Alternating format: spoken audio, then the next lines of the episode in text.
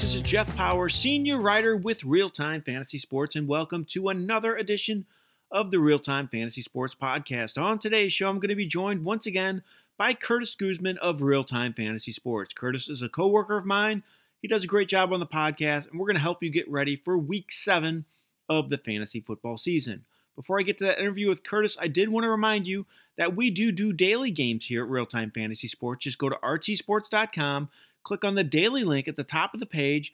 Get in a daily game today. You can get in football or basketball daily games here at Real Time Fantasy Sports. There's all different price points, all different formats. Go to rtsports.com, click on the daily link at the top of the page, and get in a daily league today at here at Real Time Fantasy Sports. And now, here's my interview with Curtis Guzman of Real Time Fantasy Sports. And I'm joined now by Curtis Guzman of Real Time Fantasy Sports. Curtis has been on the show with me before, and we're going to help you get ready for week seven of the fantasy season. Curtis, thanks so much for joining me again, once again. No problem. Good to be here, Jeff. So, Curtis, I wanted to talk about the fantasy topics of the week before we get into our hot, cold, and sleeper plays. First off, how about this Eagles running back situation? Who do you like more going forward? Do you like Wendell Smallwood or Corey Clement? This is tough for me. Uh, I originally was picking Wendell Smallwood, and I got him in a couple leagues on the waiver wire. But kind of looking at it, I mean, they're pretty even in a lot of their stats. Uh, you know, they're both over just over four yards per carry. Um, kind of get the sense that Smallwood's a little better re- a runner versus Clement being a receiver. But bottom line, I'm I probably pick Corey Clement. I think he just has a little more big play ability. He has a couple rushes of over 20 plus yards, and I think he, you know, before Ajayi got hurt, he was second in the pecking order. So probably stick with that, but I think it's pretty close between them. Yeah, I think I like Clement a little more as well. I think he's just built for the three down work a little better. I think Smallwood will get his catches, will have value, but if I had to pick out of the two, I'd probably lean Clement as well. And in a similar situation to that, Curtis, I wanted to ask you about the Bears backfield. So we have Tarik Cohen and Jordan Howard. Uh, who do you like out of that? Out of those two going forward, who who would you rather have on your team? On this I'd probably go with Cohen. Um, my logic was he's right now he's doing better in both uh, running and passing. He, just little more explosive, more dynamic.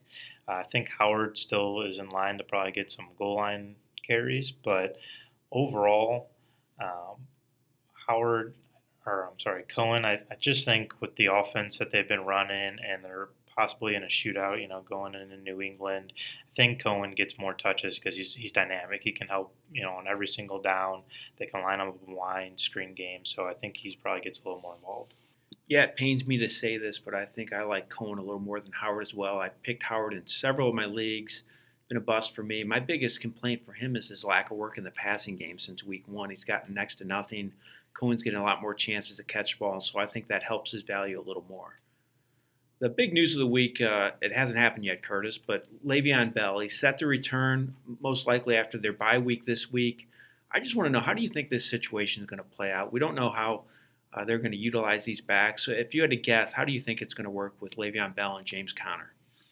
I think at best for Bell owners, I mean, I don't see him getting more than 50% of the workload, really. Conner's done a great job filling in. He's averaging over 100 uh, scrimmage yards a game. Uh, he's averaging a touchdown a game. He's uh, one of the top backs. I think he's number five right now in fantasy scoring. So he's earned himself a big role in the offense. I think he has the trust of his teammates. You don't know how long it's going to take Bell to kind of get reacclimated, uh, or just in the pace of the game. So obviously Bell's probably not going to stay in Pittsburgh next year. I think the Steelers, you know, will give Conner, you know, first dibs, but uh, you know, recognizing Bell as a playmaker, at best, I think he gets, you know, around 40, 50% of the workload. Yeah, I've been getting this question a lot this week about Bell and how how I think he's going to be used. It's a tough call for me. I, I do think Bell might end up getting a little more work than Conner going forward once he gets up to speed in the offense. But Conner's the future in Pittsburgh right now because, like you said, I don't think Bell's going to sign after the season, especially after this year. So I think both these guys are going to be used and they're going to be used a lot. So they're both going to have value going forward, but I might give a slight edge to Bell. Last week in San Francisco, Curtis, everyone was shocked and Alfred Morris played just one snap.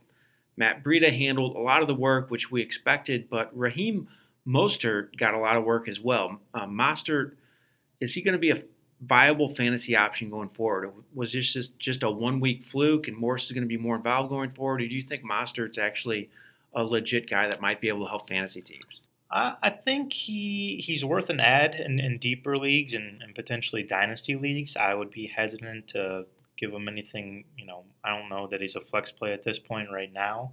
Um, to me, I've, I've never been a big fan of Alfred Morris. He's he's kind of a plotter in my opinion. He's always um, been at 40 yards per carry or a little under. Um, according to Kyle Shanahan, you know the move wasn't permanent. He's not saying that Mostert will be above Morris, but given the way that it kind of played out and um, you know Mostert's ability to contribute both in the run and the pass game, I wouldn't be surprised if he starts to get more and more involved going forward. Yeah, I don't like Morris at all, and I'll be a little meaner than you. I think he's a bum at this stage of his career. He just doesn't bring much to the table to me. I think Mostert will be involved, but I just don't know if he'll be as effective uh, every week as he was this past week. I think Breida is still the guy to own this offense, and I like him a lot uh, for, for, fantasy purposes. I think Mostert might be able to help maybe in a spot play in the right matchup, but I'm not expecting much from him. So I want to talk about some struggling quarterbacks with you, Curtis. We have Derek Carr, Eli Manning, Case Keenum. None of these guys have really lived up to expectations to date. Uh, who do you like the best out of that group if you had to pick one of them going forward? Any of these guys going to turn it around? Yeah, I mean, honestly, I don't know that I would trust any of them in terms of fantasy, but if I had to pick one, I'd probably choose Derek Carr. I mean, my thought process is look, I like Case Keenum's weapons. I think he has kind of a favorable upcoming schedule, but he also seems to have the shortest leash at this point. Uh, there's kind of rumors going around that Chad, Kill- Chad Kelly, uh, Denver back quarterback, could get a look. You know, if Keenum continues to struggle, Manning might have the best weapons on out of the three, but there's just clear evidence that he's struggling to throw the ball downfield, and, and the Giants seem real concerned about that. So I'd go with Carr. He's younger, has a longer leash, a little more dynamic. We've seen flashes of it in the past. So out of the three, I'm probably going with him.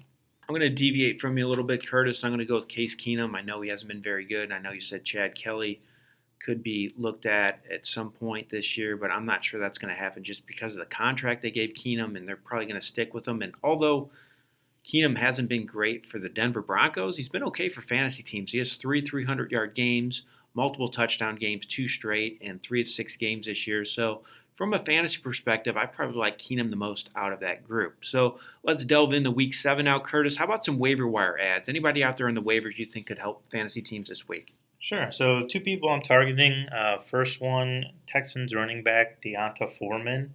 Uh, it's likely not to play this week, but it seems near return, possibly a week eight or nine activation from his Achilles injury that he suffered last year. So uh, you look at the other Texans running back, Alfred Blue and Lamar Miller, they're both under 3.7 yards a carry. Uh, the offensive line certainly to blame too for the Texans, but you know you can't really overhaul an offensive line overnight. So I think the Texans, once Foreman's back and he proves he's healthy, he could get a real look. And then another ad I'm looking at is Colts wide receiver Chester Rogers. Uh, wide receiver T.Y. Hilton seems on track to play this week, um, but wide receiver Ryan Grant is, did not practice Wednesday and, and seems doubtful at this point. So Colts are one of the heavier passing teams in the league.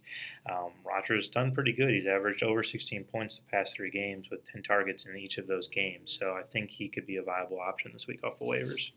I like the Foreman suggestion, Curtis. He's a good speculative ad for the rest of the year. I would not doubt at all if he becomes a starter at some point in the near future. I like that. A couple waiver wire ads for me this week. I'll give you another Colt, and I'll I'll go with Marlon Mack. I'm kind of surprised by this, but he's available in 41% of leagues on our site, which is a little surprising because he is a starter in that offense. We saw that last week. Finally returned from injury, ran 12 times for 89 yards, looked pretty good. So I think he has some value to fantasy teams. Another guy I like is uh, Albert Wilson with Miami. He had his first 100 yard game of the season last week. He has 11 receptions his last two games, and he has at least four catches three straight games. So he's been pretty good uh, much of the year. He's emerging as the top target in that passing game. I know Ryan Tannehill out is a concern, but I think Wilson has some value as a number three or four fantasy receiver, and he's available in 78% of leagues on our site. So a lot of leagues have Wilson out there. So, Curtis, how about some hot plays for this week? Who do you got? Who do you like uh, to do very well in week seven? Sure. So, first guy I'm picking who had a monster game last week is Bears quarterback Mitch Trubisky. Um, Patriots allowed the eighth most points, fantasy points to quarterbacks this year. I would expect to shoot out. You know, obviously New England's capable of putting up 40 points in a game, so the Bears could be, um, you know, throwing a lot to try to keep up with that. Uh, in the past two games, Trubisky's thrown for th- over 300 yards and combined for nine passing touchdowns in those two games. So I don't know if, you know, temper expectations a little bit. I don't know if you're looking at a maybe three or four touchdown day, but uh, I do like what he offers there. And then another person is Broncos running back Phillip Lindsay against the Cardinals. Uh, Cardinals allow the second most points to running backs in fantasy. Um, it's a winning game for kind of the struggling Bron- Broncos. Cardinals are only putting up, you know, around 20 points. So don't expect a blowout here. You know, the Broncos could run and try to keep the run game going, stay consistent. Lindsay's been more efficient both through the air and on the ground than fellow teammate running back Royce Freeman. So uh, I like him here. I think that he could be used in a variety of different ways. I like Tyler Boyd a lot this week. He's one of my hot plays. He found the end zone multiple times last week for the first time all season. He has emerged as a legit top target in this offense. He has at least four receptions, five straight games. So he's getting a lot of work, a lot of volume. He also has two 100 yard games and 90 plus yards, three of six games. So I think he's going to do very well again this week in a high scoring game against the Chiefs. I think this is going to be a shootout, a lot of points to be had on both sides of the ball. Kansas City allows the 11th most fantasy points to receivers, and they're just 27th overall against the pass. So I look for Boyd to have another big showing in this one.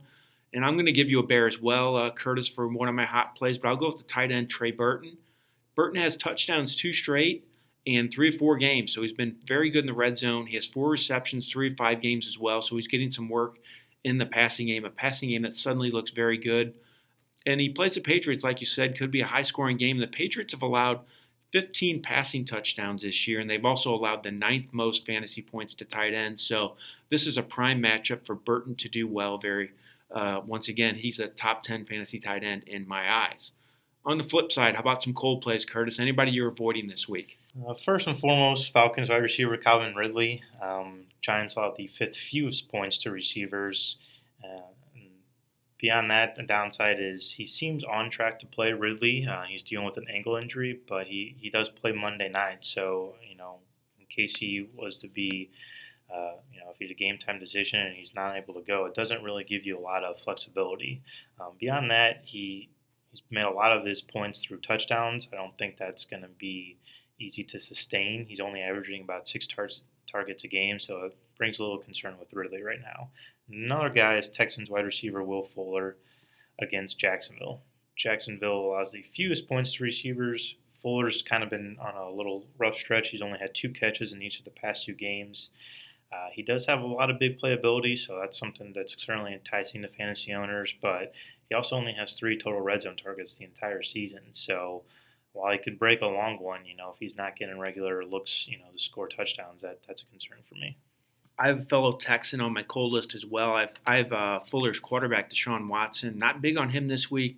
He had his worst game of the season last week. Just didn't look very good. Just threw for 177 yards and a touchdown. But the bigger concern for me was he turned the ball over three times in that game. So he's in a little bit of a funk right now. He has two straight games with just one touchdown pass just a little out of the ordinary for Watson. Now he gets Jacksonville, like you said, Curtis.